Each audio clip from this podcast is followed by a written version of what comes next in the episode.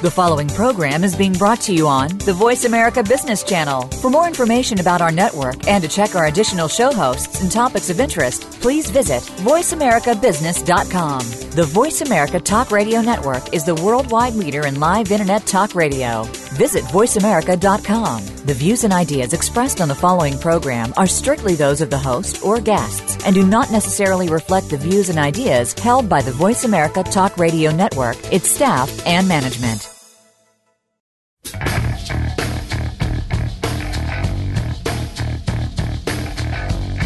This is the Business Locker Room Show with Kelly Riggs. In business, you have to play to win. You need an edge. You'll find that edge in the business locker room. Hey, business is like sports, and I want to bring the locker room to the boardroom. Giving you the playbook and the coaching you need to improve your business performance. With compelling interviews, cutting edge business tactics and ideas, and the X's and O's segment with Miles Austin. I welcome in my good friend Miles Austin. Welcome to the Business Locker Room. Now, here is your host, Kelly Riggs. And hello, everyone. Welcome to Biz Locker Radio, presented by the Business Locker Room. Great to have you on board. We are operating at the intersection of sports and business. And this is the online show with compelling conversations and useful content you can use today. If you're looking to improve your business performance, guaranteed you're in the right place, whether you own a business, sell a product, manage a team, or lead a company. This is definitely the show for you. Great to have you on board. I'm Kelly Riggs, and I am your host. You can find me on Twitter at Kelly Riggs. This is Biz Locker Radio. We have experts in sales and marketing and social media, business strategy, leadership, and much, much more. A couple of very special guests today I'm excited to, to have online. By the way, do like I do. Go on uh, iTunes, download the podcast, especially for today's program. I can assure you, you're going to want to hear what we talk about today at two or three different times. Listen to it on your daily commute. This is show number 50 of BizLocker Radio. The content of our previous shows has been spectacular. I want to make sure you get a chance to be a part of the show. At later part of the show, Marissa Levin will join us. She's one of the coaches in the business locker room, and writing monthly on the for our blog, and uh, we're going to talk about strategies for peak productivity. I suspect that we'll get into that in the first part of the show as well. I'm really excited to welcome in a couple of guys that if you're in the sports world, you probably heard a little bit about Focus 3 and Tim and Brian Kight. After the Ohio State Buckeyes won the national championship, their name came up quite a few times, uh, was featured in a number of publications, uh, both on video and print. Wall Street Journal did a piece, Sports Illustrated did a piece, ESPN did some work. Uh, that I saw as well today. And we're excited to have those guys join us. We're going to talk about some of the work they're doing with Ohio State. So, Tim and Brian both joining me today. Great to have you guys on board. Thanks for joining me. Thanks for having us on, Kelly. Appreciate it very much. Yeah, yeah great to be here with you. Yeah, I appreciate it. You know, it's going to be interesting because the first time I've actually had two people on at once, and over the next several weeks, I'm going to have two people on at once uh, in on multiple occasions. But Tim, let me start with you. Uh, this is Focus Three is your company, and uh, you're you're sort of the guy that put all of this together. Brian now serving as the CEO, and I know you guys work together. But just give the, the audience a little bit of background on Focus Three and how it all came to be. Um, you know, I'm going to be stepping into an elevator here for a second. Brian, why don't you get that shot, and then I'll be uh, I'll be right there, Kelly. Just a second. Oh, that'd be perfect. Thank you, Brian. I'll let you run with it. Yeah, see, see, this is what happens when you get two people on for the first time. One of them gets onto the elevator. The other one it's the yeah. ultimate teamwork here, Kelly, right off the bat. Well, we're, so, yeah, what, so, what, we're what we're going to do is I'm going to practice that E plus R equals O thing right out of the chute. You know what it, I mean? That's it. That's right. More more to come on that the the I can give you I can give you some information on on some of the background of our company and, and certainly TK can tell you more about that and, and whenever you talk to a father and a son who are running a company together, it's always interesting that they call each other. Yes. And uh, and so so for you guys reference point for list, for the listeners listening in, I'm Brian Kight, but I go by BK, and he's Tim Kight. He goes by TK. So whenever we go somewhere with every client and all of the teams we work with, it's always BK and TK coming in. So that's, nice. uh, that, that, that's what it is. So if we ever slip into BK and TK, that, that's who we're referring to. So, so my dad Tim formed our company about 25 years ago, and he he ran track at UCLA and was always very interested in where uh, high level performance came from. Why did some athletes perform better than others? When certain levels of talent that were on par, why did some athletes win all the time and others really struggled? And so he, he was he was really ignited by that passion back from his days in Westwood, UCLA's campus as an athlete. And then growing up right, myself Tim, playing Tim college Kight's back. football. Sorry about. Sorry All about right, that, not a problem. You know, our, my my passion kicked in in the same uh, as it did for him. I played college football, and uh, and and I was interested in the differences in performance when I was a, a youth football player, and then a high school football player, and a collegiate football player. And I was not the biggest or the fastest or the tallest, um, but the measure of success I was able to find was because of things that didn't happen in the physical realm. And um, and as he had started and ran a lot of business strategies and working with companies around leadership and working with companies around strategic approaches and, and teaching that personal side as well. My passion was always to bring it to the athletic field. And I only had two rules. I didn't want to work in business and I didn't want to work with my dad. and now here, and now here we are 10 years later. And what I found out is that it, it wasn't about business or sports. It was about people. And Yeah. it was it was you know and I and I deeply deeply enjoyed working with my dad. I, you know we we've been fortunate, knock on wood, to have worked together for ten years now, and and it's been one of the the deep joys of my life. It, it's been incredible to learn from him. It's been incredible to operate under him. It's been incredible to grow. At least myself, I'm selfish in this. It's been incredible to to grow in this with him and to now be own running and operating this business together. Um, it, it's just it's so much fun. I can hardly even put it into words. Tim and Brian Kight are my guests here on BizLocker Radio. You can find them, by the way, online at Focus3 Organizational Culture. Dot com. We'll talk more about what they do there. And you heard the run up to the show. You can see why I had such immense interest in talking with you guys because we, the business locker room is about learning those lessons in sports and applying them to business.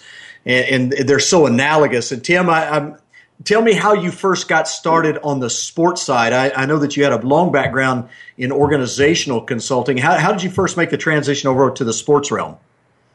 Well, Kelly, I'm not sure.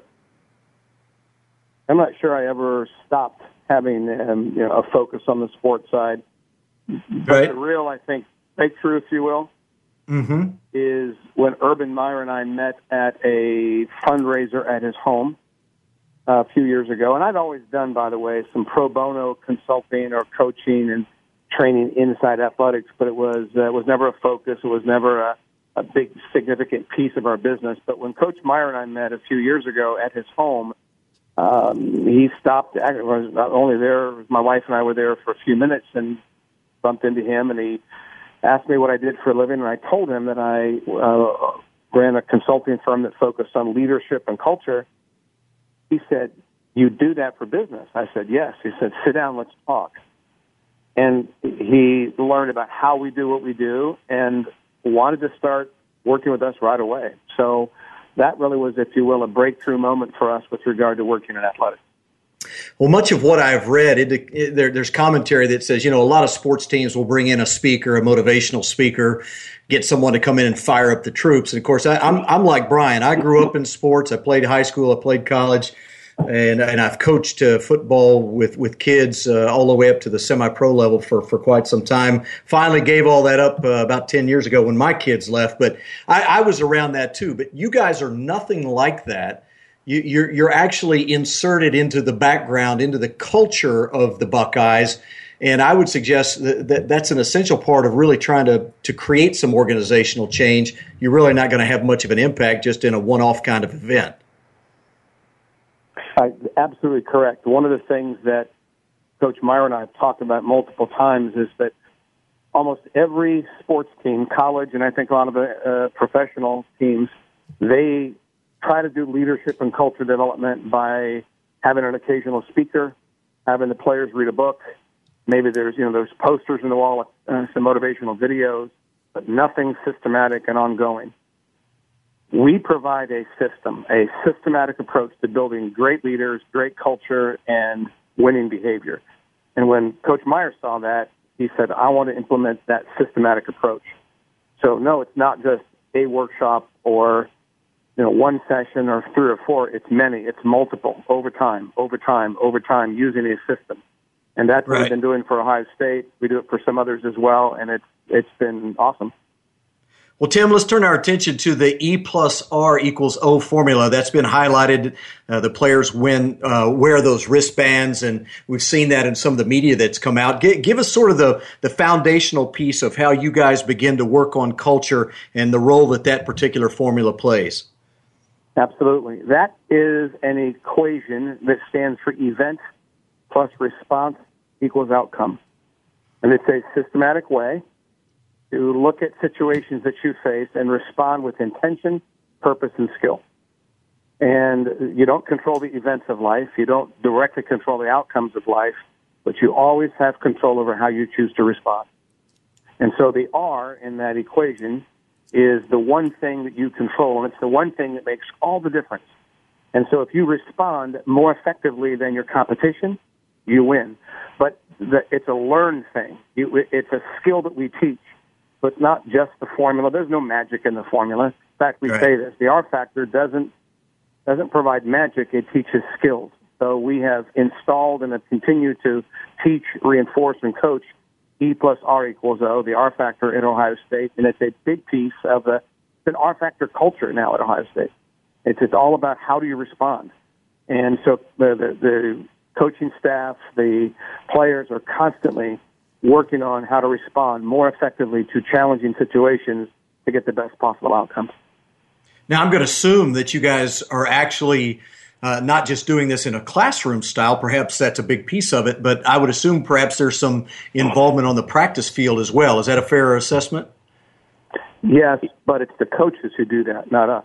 Ah, very good. So Okay, so you're the training the coaches to coaches, and the coaches insert themselves in that part. There you go.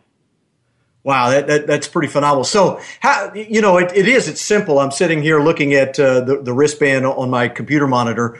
It's a, it's a very simple concept. How do you begin the process of getting people to take that pause and to and to think intentionally before they respond in a certain way? How, how, how do you start that process with an 18 year old kid who's you know right out of high school, shows up on campus, and you know he's used to being the biggest and the best kid around, and now suddenly he's got to adapt to a lot of different things. How, how do you start that process? Brian, get, why don't you uh, respond Yeah, yeah. This, it, it, it's a, it's a great question because because one of the things we ask everybody, and and, and 18 year old, uh, you know, athletes are are a uh, a great example, and sports is great because it's so evaluation friendly, and there's things we want right away. And the thing about sports is E plus R equals O happens in a practice. It it happens thousands of times. You know, the event is, and pick your sport. I mean, you know, the event is if you're a, you're, if you're a swimmer, you get in the water and you need to do, you know, a thousand laps. I wasn't a swimmer, and probably because they told me I needed to do a thousand laps, and I did about two and wanted to jump off the diving board. Right. But you know, but it's football or basketball or whatever it is. You know, the event is the context in which you need to perform a certain task, and then you perform that task. And in sports, you win or you lose. You you beat your man or you don't. You you you score the basket or you don't. And if you don't score the basket, it's always because the R was not deserving of that outcome. When it is, we produce it. If our stroke is right, if our fingertips are right, if our hips are right, if we measured it, if we elevated, if we targeted, if we have the right focus, the ball goes in the basket most of the time. Uh, you know, pick pick your analogy in any sport. So the first is that E plus R equals O represents the physics of how everything works. And go beyond sports. It's the parenting process. It's the sales process. It's the customer service process. It's the leadership process. It's all a series of events, how we respond to them, and then the outcome that our responses create. So the first thing we encourage people to do, whether it's an 18 year old four star athlete at Ohio State or, or some other school, or whether you are a 55 year old sales executive or CEO or somewhere in between, the first thing you have to do is you have to acknowledge the physics of the world around you through the lens of E plus R equals O. If you don't, then what lens are you using to process the things that happen to you every minute of every day? It's a question we ask everybody. I'm not attached to E plus R equals O because, you know, uh, of some PowerPoint we put together. here's what I'm attached to. I'm attached to the physics. And I'd like all of our clients and I'd like everybody to be attached to the physics in the same way. If you don't use E plus R equals O, my question is, what do you use for processing your life and your decisions day to day, moment to moment? Once we put that in front of people, we usually have everyone's attention. From that point forward, it's about getting really, really good at managing that process. What I and, that applies, s- and that applies to everything. Yeah, what I what I hear you saying, I, I think what I hear you saying is that the results that people are getting are the results they should be getting based on the way they do things and the way they approach that particular event. You're you're reframing the event and causing them to pause and develop the skills that will change the response. Is that is that a fair way to say that?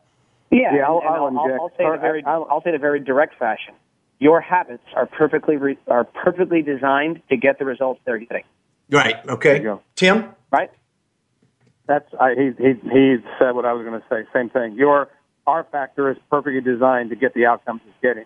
And I'll, I'll say it this way: if the R never changes, your O never changes.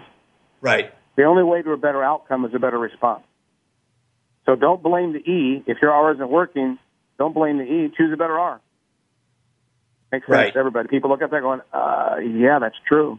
Yeah, there's no way around it. Well, you know, it's interesting, Tim. Uh, you and I have been around uh, uh, longer than Brian, clearly, and you know, it, it seems to be harder and harder to find people who have some of the character traits that would allow them to do that. I mean, humility is in short supply. It seems old fashioned and out of date. You know, some of the things we asso- associate with character. How do you get some of these young, brash, 17, 18, 19 year old kids to see the light of day on this particular equation? Well, we have a worksheet that we use that I think is extremely valuable and helpful, both for athletes, coaching staffs, like Brian said, all of our business clients. We divide it. There's uh, three columns: an E column, uh, an R column, and an O column. Event, response, outcome. And we have people identify an event that they're dealing with and write it down.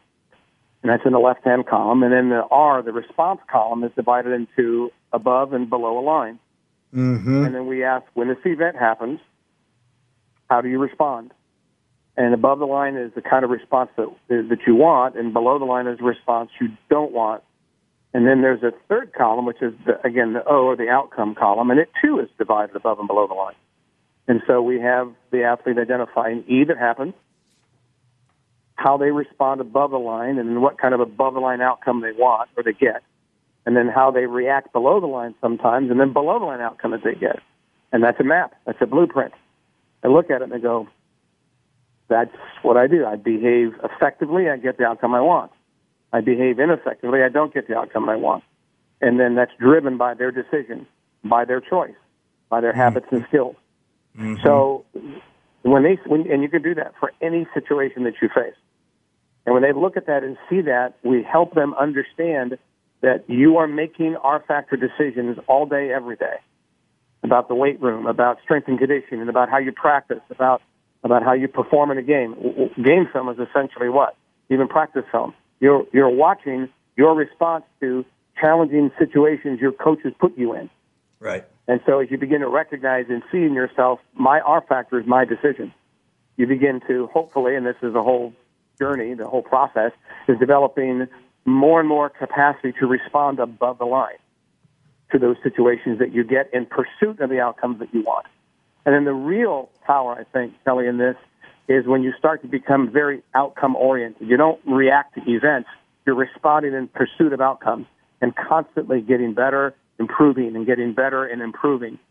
Real quick, one other thing that we teach them is this, and, and we've gotten this from the Navy SEALs. Under pressure, under stress, you don't rise to the occasion, you revert to learned behavior. Right.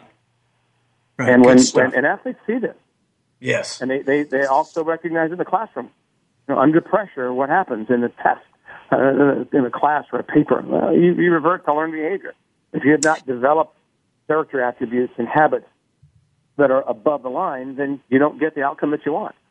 And so there's feedback, like Brian said. Life is evaluation friendly. Football is evaluation friendly. And if I'm not getting the outcomes that I want, I need to build into myself self awareness, courage, um, the skill associated with responding above the line. You're listening to Biz Locker Radio, episode number 50, by the way. Great to have you on board. My very special guests are Tim and Brian Kight, K I G H T. You can find both of them at focus3organizationalculture.com. Absolutely remarkable story. We're going to take a quick time out. We're going to come back on the other side. And when we rejoin Tim and Brian, we're going to talk about how you take some of these ideas and have an impact on your workplace culture. And we'll talk about the impact that this small equation can have on the way you do business. Stay with me. I'm Kelly Riggs. This is BizLocker Radio on Voice America. When it comes to business, you'll find the experts here. Voice America Business Network. Kelly Riggs is an author, a highly acclaimed speaker, and a business performance coach for companies and executives across the country. Now in his eighth year as founder and president of VMAX Performance Group, Kelly has written two books One on One Management What Every Great Manager Knows That You Don't, and Quit Whining and Start Selling A Step by Step Guide to a Hall of Fame Career in Sales. Both are available on Amazon.com. Is it time to put Kelly to work for you? For more information on training or consulting in sales, leadership development, or strategic planning, visit VMAXPG.com. That's VMAXPG.com. Hi, this is Kelly Riggs, the host of BizLocker Radio. How do you take a company from zero to $100 million in sales revenue in only seven years? Learn how in the brand new book by Mark Roberge, The Sales Acceleration Formula. As the Chief Revenue Officer for HubSpot, Mark Roberge hired, trained, and managed a sales team to create over 12,000 new clients in 70 countries. Now, in his brand new book, The Sales Acceleration Formula, he shares the art and science of building predictable sales revenue from the ground up. Learn how this MIT trained engineer put data and technology at the foundation of his sales methodology to grow from zero to $100 million in sales in only seven years. The Sales Acceleration Formula will teach you how to predictably hire and train salespeople and scale your sales revenue. Pre order the Sales Acceleration Formula by Mark Roberge at Amazon.com today.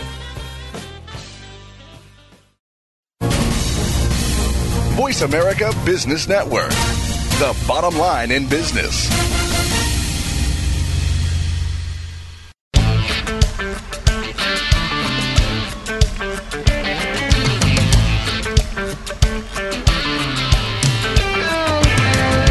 This is Dan Walshman, and you're listening to the Business Locker Room Show with Kelly Riggs. Hey, welcome back to Biz Locker Radio. Great to have you on board. As I mentioned, operating at the intersection of sports and business, a show that brings you the kind of compelling conversations that offers up useful content that you can use in your business today. And we're really pressing the line on business and sports in that intersection today as our guests join me from Focus 3, Tim and Brian Kight, who have become well known in recent months as being in, involved in working with Ohio State University and Urban Meyer and his team. And of course, uh, Brian, it had to be exciting for you guys to see the Buckeyes overcome a 15 point deficit in the Sugar Bowl and rally to win that game. Uh, let me let me put you on a spot. I mean, this is a difficult question. I recognize that it is, but how well do the Buckeyes do without you two guys this year? That's a uh, it's a great question. Here's what I'll tell you. Urban Meyer won two national championships before he had ever even heard of Tim or Brian Kight. So I'll, I'll put right, that good out point. There, okay, all right, that's, yeah. that's that's that's fair. But but here's what I will say. I can I can recall we were talking about this the other day. Here's what I can I can tell you. I can recall watching the the national championship game. I can recall watching the Sugar Bowl. I was at, we were at both of those. We were sitting next to each other. And if you recall in the national championship game, Ohio State had four turnovers uh, to Oregon's none. Um, they, they Ohio State intercepted a pass in the very last play of the game. For all intents and purposes, Ohio State had four turnovers and Oregon had zero for the entire game. Yep. Well, the percentages of teams that win games when the turnover margin is four to zero is less than one percent. That's correct. And so this is in the national championship game, and I can remember watching after the turnovers, and a couple of them were really bad turnovers, either either poor plays, uh, fluke turnovers, easy for a lot of stuff to happen. I can remember watching the players after the turnovers, and I remember thinking to myself, we have trained you for two years for this moment. Please, please respond intentionally. And I watched them and they did. We watched them and they did. And then we saw Oregon making minor errors, dropping passes, which are compared to an interception, not as big of an event. But we watched the Oregon players get frustrated. We watched them start to uh, blame each other. We saw watched them start to complain. We saw changes in their body language. And so we watched the difference, and that's when you get to that stage, that's the margin. You know, you get to that stage, and how easy would it have been for the Ohio State players after all that time off against against Alabama to go down by 15 and say, you know what, this is what everyone said would happen, and allowed their minds to drift to a weak place where they allowed the national narrative and the popular culture of Alabama football to just go along with the path and follow that pattern and just kind of let it go.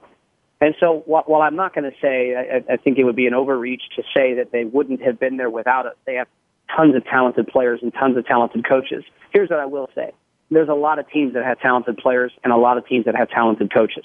And this year, at a minimum, they needed the skills that we had been training for two years. I don't know if they would have gotten those skills without us, but they certainly needed them to win this season. Yeah, no question. Tim, let me ask you. Uh, I'm I'm fascinated by the comparison between sports and business. Clearly, you know, my company, the business locker room. How, how similar are they in your minds? What what what can you take away from the sports field and translate into the the boardroom, and vice versa? What can you take out of the boardroom and take into the locker room? How how closely are those aligned in your mind? Well, I think they're very closely aligned, and and what's really fun, fascinating, fulfilling for Brian and for me is that we don't significantly change our approach when we work with businesses, when we work with sports because of the word he used earlier in this in this conversation, which is physics. E plus R equals O works in in sales and service and an organizational business culture just like it does in practice or weight room or a game in, in uh, on the football field or basketball court or whatever. So th- there's just an enormous amount of similarity. Here, however, is a really interesting difference between business and sports. Every day in business is game day. Yes. And, and football, you spend most of your time practicing, and then you play on Saturdays or Friday nights if it's high school or Sundays NFL. So you sure. practice, practice, practice, and occasionally play. In business, every day is game day. And you don't get a whole lot of opportunity to have that definitive, focused practice time that you get in athletics. So, for that reason, I think the business world is more difficult, more challenging for people to perform consistently because you don't get that focused coaching and focused practice that you do in, a, in, uh, in an athletic environment. So that's the biggest difference that I see, and I, I think it's really important, therefore, for business people to take these kinds of tools even more seriously because every day is game day. Yeah, I, I, wholeheartedly agree with you. And it's quite the enlightened leader who will take some time out of uh, every week or every month and create some programmed intentional practice time to actually put those skills together. And it's, it's just so much harder too. A lot of, a lot of organizations, Brian, lack the culture that you find on a championship team like Ohio State. I know that you guys stress culture dramatically. You use the quote that strategy eats culture for breakfast from, from Peter Drucker. How, how do you take this, this whole formula in your approach? How do you begin to impact workplace culture? What's your process for that? Yeah, and we really try to go beyond, you know, that that famous quote of culture eats strategy for lunch or breakfast or whatever meal we're at, because that, that kind of right, it kind of pits them against each other. And yes, so we, you know, we'll, we'll use it, but it pits them against each other, and we don't believe in that. Here's what we believe about culture, and then when I say we believe this, it's not our belief. Uh, it's so much. Here's what we've recognized. I don't it's not about whether I believe in gravity, right? Gravity exists regardless of my belief. Here's what right. we've recognized as the physics of business or team performance in the same way that we've recognized gravity. And that is this. Culture is a concrete core performance driver of results. And here's where, here's what we teach. The purpose of culture exists to energize the behaviors called for by your strategy and your process. We think culture gets a bad rap in the corporate space, and ultimately, I think even in the athletic space. But but but let's look at it from a business and organizational perspective. Culture gets a bad rap because where does culture show up on the spreadsheet? Yeah, hard to measure. Number of culture, right? Mm-hmm. And so it gets talked about, but at the end of the day, it kind of gets relegated to a secondary item. It gets it gets phrased alongside things like soft skills right? Which is a Right. term that I, we can't stand the term soft skill. A, because they're the hardest to build. Two, because they produce the most financial ROI. But culture wise, culture exists to engage the behaviors called for by your strategy. What happens if you have a an A plus strategy, but you have a C minus culture? What what happens real life in a business if that happens? Well, I'm going to tell you what you get. You are not going to get anywhere near an A plus executed strategy. You're going to get an A plus access, A plus strategy executed at a C minus level because your strategy can only be executed up to the level your culture allows. Does that make sense? Yeah, absolutely, it does. Right. Uh, in, fa- So in fact, we- as you're saying that to me, Brian, I'm thinking about what you were saying about Oregon and and their responses to the you know the minor mistakes that they were making. That's a cultural issue, clearly, and and and these are very talented players, and yet they're failing at a level that you wouldn't expect. Correct. And so we see hospitals, banks, manufacturing firms, um, IT organizations, you know, the government, uh, energy, utilities, athletic uh, institutions, financial or uh, uh, accounting firms. We see them. They've got well-designed strategies. They have incredibly smart people. They've got high-end technology. They've got process engineering. They've organized themselves. They've got high-paid executives. They do change initiatives. And what happens? What do we still struggle with? Attitude, mindset, communication, trust, conflict. They're all cultural elements. And none of mm-hmm. those things, none of them show up on a spreadsheet. And so I think we gravitate towards things that show up on a spreadsheet and technical skills because they're easier to touch. What's easier to train someone in, accounting skills or emotional management and, and, and teaching someone how to be resilient in the face of adversity? Well, it's much easier to teach accounting. Mm-hmm. So let's, let's go re-engineer the process. Let's go put new accounting skills in place. And, and there's only so much of that that can be done, and there's a lot of people that are great at that, and we don't want anyone to stop it. But where we want to play is we want to help you install and put a culture in place that drives it. And what that's about is that's about affecting four things because culture is very, is talked about but very rarely defined. So at least for our listeners' purposes, we'll give you the four the four elements of culture that we define. Culture is what people think, it's what people believe, it's how people behave, and the, ex- the experience that they have. So it's really four things: thoughts, beliefs, behaviors, and experiences. And so listen to the terminology that people use. Culture change, culture transformation, right? We're going to come in and build a culture. Well, let's just replace the word culture with one of those four words. We're talking about belief change, belief transformation, build a belief system. Have you ever tried to change someone's beliefs, Kelly? Have you ever had to have a conversation with them about what they believed in? Yeah, that's that's that that can be tough. There you go. And so it's the hardest stuff to do in business. It's the hardest thing. And because when it comes down to it, what has more capacity to drive day to day behavior and decisions? The strategy or what I believe? Yeah, what I believe, no question. It's going to be what I believe. So we want to build that belief. We want to build that experience. We want to build that that that aligned thought process, and not just in a person, but we want to build it in a group of people. Because the only thing more powerful than a person acting from commitment to a purpose is a group of people acting from an aligned commitment to a purpose. And that's what you saw with an Ohio State team, and that's what you see in the top performing organizations in any industry anywhere on the planet. So, Tim, I can see where the above the line behavior and below the line behavior is really going to make an impact at, in the workplace level. Let me ask you uh, specifically about values. I, ha- I have to believe that you're a, you're a strong proponent of creating some very specific values and using those as anchors or milestones or something of that nature in inside of an organization so you can identify that above the line and below the line behavior. Is that a true statement or do you come at it a different way? That's a true statement, but I actually think Brian already answered most of that question, Kelly, because what I think there's a mistake that organizations make in thinking that that the the primary driver of culture is a Pulitzer Prize winning core values statement that's written down someplace and you know framed and put on the wall and, and et cetera. Well, we've discovered and observed that that, that ain't so. Right. And Hey, Kelly, fact- hey, Kelly, real, hey, real quick, I'll put, we'll put you on the spot. We'll, we'll, we're going to interview the interviewer. Real quick, Okay. we said, what are the what are the values if I if I listed you every company, what values are on almost every single company's core value list?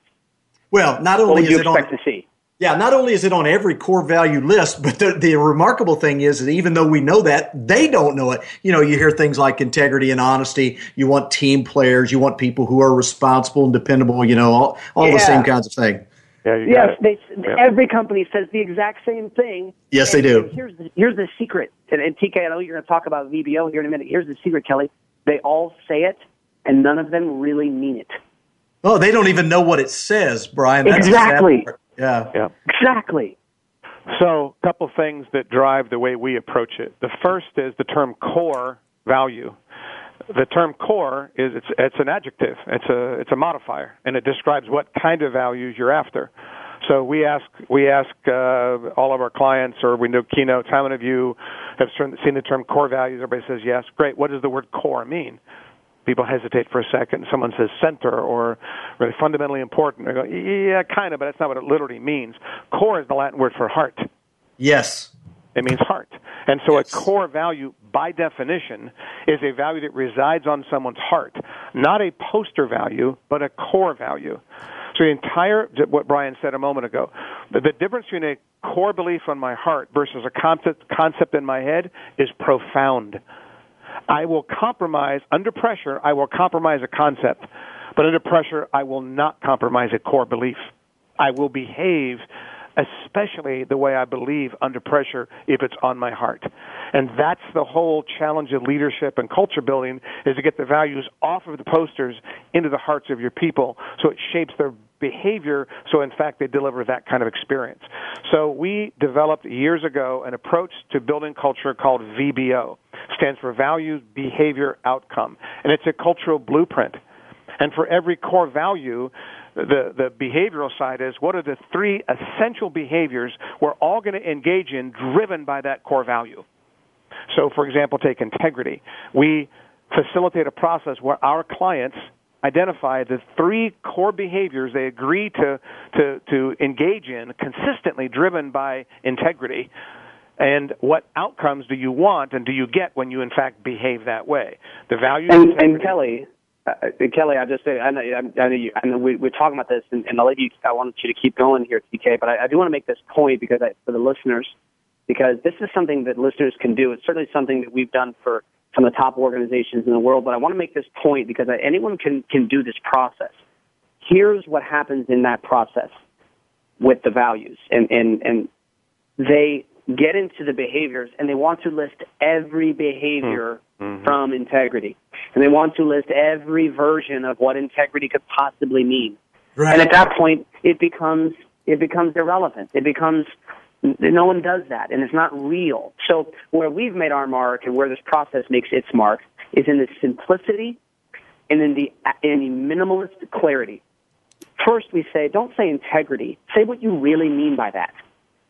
You know, and if you say tell the truth, okay, well then then that means it. That means tell the truth, which means don't lie, which means don't tell someone they look really nice today when they don't look really nice today, right? Don't tell someone, hey, that's a good idea when in when in fact you think it's a terrible idea. If you're going to have it tell the truth value, then you have to do what it says. Then define the behavior and define it simply in layman's terms. What does it actually mean? And then, then, and then define the concrete, simple core business outcome. So I'm just making that point when we talk about behaviors, that the, the tendency and, and then ultimately the role that we play in facilitation and in creation of these VBOs, it's not in creating it for people. It's in stopping people from flooding that system with a bunch of of, of Platitudes. generalisms that no one's Yeah, going to do and platitudes, and Yeah. keeping it simple so that I can follow it. And to tie all this together, at the end of the 2013 football season, Ohio State lost its final two games. In fact, were the first two losses under the leadership of Urban Meyer. 24 0 going into the end of the season and lost in the Big Ten Championship and then lost in the Orange Bowl. And then he and I sat down following that and we, we evaluated, and it was clear was that Urban Meyer, in his own way of coaching and leading, had a very definitive culture he was trying to communicate, but it wasn't written down in this framework that where there was no blueprint for it. written down so everyone could see it and understand with clarity exactly what behaviors are being asked of me, and it wasn't being taught by all the assistant coaches with the same degree of clarity and consistency that Coach Meyer was. So we created a VBO, a cultural blueprint for Ohio State for the 2014 season. We created it in end of January 2014, and that was the blueprint for building the culture, and not building the culture, reinforcing the culture that Urban Meyer's already believed. He didn't need us. I didn't create it. Uh, it's stuff he already believed in. We just formulate. We just put it in a form that made it real easy to understand what behavior do you want me to engage in every day as a part of this football team. For example, relentless effort is one of Urban Meyer's core beliefs. The core behavior is you put your foot in the ground, you go four to six seconds, point A to point B as hard as you can. And that's what it is. That's the behavior. Go four to six, A to B. You ask any player at Ohio State, what's relentless effort mean? He goes four to six, A to B. There is no hesitation. That's exactly what it means. The outcome you get, if you do that all the time, is that you're tougher than any situation or opponent that you face. And, and, and that's the culture he got, and that's how they behaved during the 2014 season in the playoffs. And Kelly, that applies to everything and every person inside of Ohio State. Every every equipment manager, every coach, every recruiting coordinator is responsible for that exact same behavior because they will be tougher than every situation they encounter. They will be tougher than any inconvenience they encounter on the road recruiting or or with late nights uh, in in the film room or late nights in the laundry room, whatever they may be. So the culture permeates everything, not just players. Absolutely fascinating stuff, guys. Wow, I mean, I, have I've got two pages of notes, and I know we could do this for another couple of hours, and I could continue to fill pages. It's been a real treat to have you guys on board, and I'm I'm really excited because taking what you've done with Ohio State and showing people a real tangible formula, a real methodology, a real step by step process. This is what this is what the workplaces in America need, and, and and I know this is going to be a very very popular podcast because you've given people a lot to think about. It is Tim and Brian Kight, K I G H T. And again, you can find them online at uh, Focus3 organizationalculture.com. Guys, thank you so much for joining me on BizLocker Radio. So much appreciated. Absolutely. Thanks, yeah, You're welcome.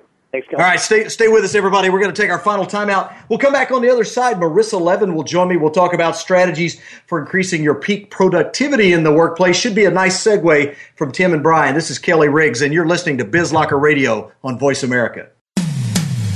When it comes to business, you'll find the experts here. Voice America Business Network. Kelly Riggs is an author, a highly acclaimed speaker, and a business performance coach for companies and executives across the country. Now in his eighth year as founder and president of VMAX Performance Group, Kelly has written two books One on One Management What Every Great Manager Knows That You Don't, and Quit Whining and Start Selling A Step by Step Guide to a Hall of Fame Career in Sales. Both are available on Amazon.com. Is it time to put Kelly to work for you? For more information on training or consulting in sales, leadership development, or strategic planning, visit VMAXPG.com. That's VMAXPG.com. Hi, this is Kelly Riggs, the host of BizLocker Radio. How do you take a company from zero to $100 million in sales revenue in only seven years? Learn how in the brand new book by Mark Roberge, The Sales Acceleration Formula. As the Chief Revenue Officer for HubSpot, Mark Roberge hired, trained, and managed a sales team to create over 12,000 new clients in 70 countries. Now, in his brand new book, The Sales Acceleration Formula, he shares the art and science of building predictable sales revenue from the ground up. Learn how this MIT trained engineer put data and technology at the foundation of his sales methodology to grow from zero to $100 million in sales in only seven years. The Sales Acceleration Formula will teach you how to predictably hire and train salespeople and scale your sales revenue. Pre order the Sales Acceleration Formula by Mark Roberge at Amazon.com today.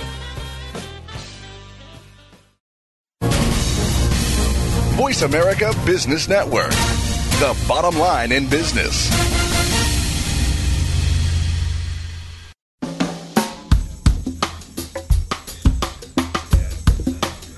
Hi, I'm John Spence, one of the top 100 business thought leaders in the world, and you're listening to the Business Locker Room with Kelly Riggs. Hey, coming back in the business locker room. Great to have you on board. Fantastic interview with both Tim and Brian Kight. We'll talk more about that in future shows, but I'm privileged to be joined by one of our regulars, one of our coaches. In fact, the only female coach in the business locker room. Got to do something about that. She is Marissa Levin, and you can uh, follow her on Twitter at Marissa Levin. Her website is successfulculture.com. Marissa, great to have you back on the show. It's great to be here. Hey, we're going to talk about uh, strategies for peak productivity. You sent me a great blog post, and I really got uh, in, in into this as I was reading it. And uh, and I su- I suspect you do a lot of this in dealing with the people that you coach. How how, how often is peak productivity one of those uh, items that you have to address with people that you work with? Every single client I have has productivity issues. I would have been shocked if you said anything else. Uh, it, one of the neat things you do in the blog post is you break it down into three things time management, energy management, and prioritization, which is kind of interesting. How do you get to those three pieces? So I really look at peak productivity as the integration of all three of these. So time management, you know, we all have a limited number of hours in the day, Kelly, and what we do with that time is critical. A lot of people confuse busy with productive. So there are a lot of things that we can be doing with our time that will make sure that we're maximizing its efficiency. The first thing is to say no. People don't realize that the word no is actually a complete sentence.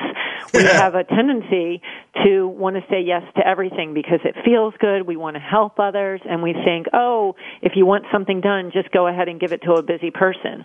Well, the truth is the more we say no, then the more room we can make for our priorities. So that means that we have to limit volunteering. We have to say no to lunch and coffee appointments. And it's not that we don't want to be available to those that want to connect with us, but there are alternative ways to connect. And I'll tell you that what I do is I do several 15 minute Skype sessions or Google Hangouts a week. And when I do that, what I make sure that we do is prior to getting on the call, I actually have the person who has requested time with me give me their three objectives for our time together. So whether we're getting together for 15 minutes or 45 minutes or if we have an hour long meeting, it doesn't matter how long time together is. What matters is that it's structured and it's outcome driven. So uh, again, I never do lunch or coffee. It's very rare that I do that because my time is so valuable. But I do make time for people who really want to talk with me, and I make sure that it's very structured. So that's one of the things that we can do to manage our time. Well, it's, it's another really thing. Well, I was going to, I was going to say it's really interesting you say that because you know to some people that may sound uh, selfish or e- even arrogant, but when you begin to realize how much time you spend in transit and travel and Yeah. you know the, the the small talk before and after, that's an awful lot of time out of an average day for a very busy executive. It's really, it's just too much. And so it's a matter of being highly productive and really maximizing our time together when we get together. And the Skype and the Google Hangouts, I mean, they're still very personal, you know, being Sure, able to absolutely. see them, be able to see their eyes, their expression. You know that they're completely focused on you because they're looking at you. And that's really what people want. They want an authentic connection that is outcome driven. And you can accomplish that without getting into your car. So that's the first thing, you know, say no to the things that really don't align with any of your goals or your mission and you know um, do do it so that you're using technology to connect rather than having to do it in person uh, and you know I know that we have a limited amount of time together so I wanted to run down these as quickly as possible and then we Sure. can lead our um, listeners to the blog for more information You the bet. second thing for time management and this is something I'm so guilty of Kelly is making decisions quickly one of the things that I fall into a lot is what I call analysis paralysis. And what happens is when I'm trying to do something or and I'm, and I'm doing research, like for example, I'm setting up a media studio in my home right now, and I want to do weekly videotapings that I'm launching in June. I'm launching Transformation Tuesdays. So there's so much information out there on video equipment and whether it's lighting or um, or uh, microphones or cameras or um, you know the teleprompter software that you can put on your iPad. The amount of information is overwhelming. And so in order for me to actually move forward as opposed to just get stuck reading all this information, we have to say, okay, I am going to reach out to one or two experts. I'm going to gather their information. I'm going to make my list and I'm not going to look at any more information. Because we all get caught up in analysis paralysis. We can just do research upon research upon research and then we're not moving forward. So make decisions quickly, own the decision and move forward. A third thing that we can do for our time management is to, like I mentioned, is to set the agenda and mm-hmm. also to set the time limits on things that can really drag us down a rabbit hole. So doing research, coming up with a new idea, networking events. You know, one of the things that I really want to add to my website is a leadership quiz, but there's so many different software apps out there and I found myself completely getting sucked down a rabbit hole playing with all of them. So I've finally made a decision on which tool that I'm going to use and I'm going to create a time budget for the creation of the leadership tool, and then I'm going to get it up there and I'm going to move on because it's all about progress, not perfection.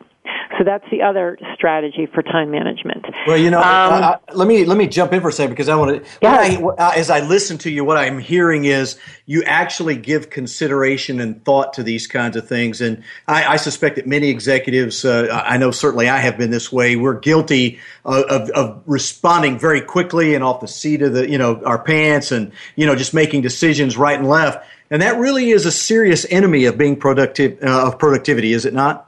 It's huge. Yeah, it's huge. I mean, we really have to be thoughtful and intentional with our decisions, with our time. And that brings us to the next issue uh, or the next strategy of time management, which is delegation, right? Because when we're working on the wrong things, then we're sucking our time, our money, and our energy, and we're being put in the position of not working from our strengths. So really, you know, be strategic and willing to delegate. I'm helping a client right now work through that because she's got an, an executive that works for her who really doesn't want to delegate a lot and it's really creating a bottleneck in her organization. So now I'm working with that executive to kind of get them comfortable with letting go of some of the things they're doing. So learning how to delegate and encouraging your team to delegate will also free up you to be focusing on the things that you're really good at. There's lots of other stuff for time management, Kelly, on my website, but I'm going to move on to energy management because we're short on time and I want to be as productive as possible since we're talking about productivity. Outstanding, um, yes. So energy management, this is really important. So um, you know me um, well enough to know that I'm very into um, meditation, mindfulness. I'm very aware of the energy of other people and how that impacts us. So when we think of energy management, it's really a two-pronged approach. The first thing is to be aware of our own energy and work with it. So know when you are most productive to handle specific tasks. When is your concentration the highest?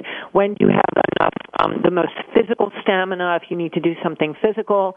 Some tasks take more mental energy than others. So just knowing your energy rhythm is really necessary for peak productivity. The other prong of energy management is to be aware of other people's energy and to really distance yourself or put a force field, around yourself from negativity because every single person you meet projects some type of energy.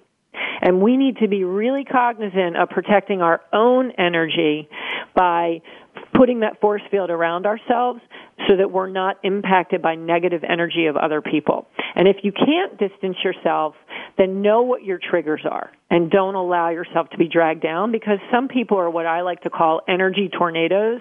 They literally suck you in but it's not your job to fix everyone else's problems.